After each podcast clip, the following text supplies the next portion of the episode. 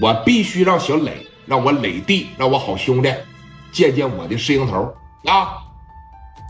你看戴哥，人这边马上就买机票啊，没带多人，一共带着他手底下四大金刚，这一回加上人浩了，然后呢，顺便带了十多个小兄弟，十多个人哇的一下子就飞到青岛了。在路上的时候啊，聂磊这心里边七上八下，七上八下，顾不住了，哥，真顾不住了。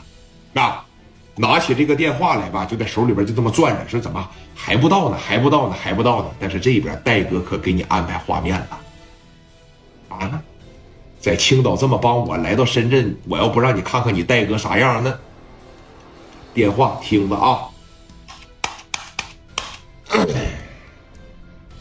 九四年的加代在深圳虽然不是太大，但基本上在深圳的罗湖区属于一把大哥了。啊，属于一把大哥了。你等九六年之后，戴哥在深圳基本上就弄不了他了。哎，拿电话这边一拨，乔巴呀，哎，我是你戴哥，戴哥怎么了？从向西村啊，给我张罗点兄弟，然后晚上给我找一个最大的饭店啊，我要招待一位青岛的好朋友啊。今天晚上让兄弟们正装出席，听着没？该说的说，不该说的废话一句他妈别给我说，可千万别给我丢面这个人在青岛帮了我很大的忙，你放心吧，哥，我现在就给咱张罗饭店去啊！好嘞，电话啪着一撂，啊，紧接着你看第二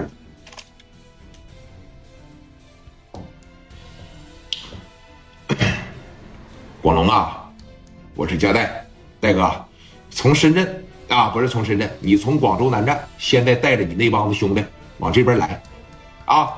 今天晚上我要招待一位非常重要的客人，一会儿你跟我接他去，听着没？把你手底下能打的那帮子兄弟全部叫上。你放心吧，哥，拿着枪吧，拿着后备箱里边五连、砍刀啥的都给我整满的啊！最少给我带二十个兄弟，来了以后你他妈别给我丢脸，听着没？你放心吧，戴哥，我不存在给你丢脸啊！你等着我，电话哐的一撂，周广龙啊，这是东北的刀枪炮。周广龙是东北的，大家伙知道吧？啊，领着一帮人哇哇就来，紧接着第三个电话就拨过去了，谁呀？湖南帮的老大小毛，紧接着就是陈尧东，沙井新义安的扛把子。戴哥只要在深圳有事基本上就是叫这一伙兄弟。那有人说了，为什么戴哥能叫来这伙人？他们捧着戴哥当深圳王啊？首先第一点，仁义，就是仗义。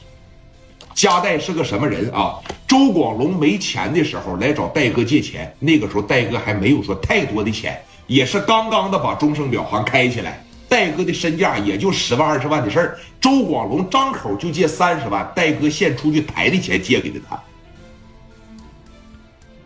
可能戴哥吹的也大，是吧？我有钱我也不在乎，就是这么一个人。有这么一句话叫“京城流氓三千多，哪个都欠任家忠”，对吧？欠他的太多了，这一时之间，戴哥的终胜表行从四面八方这就得聚集。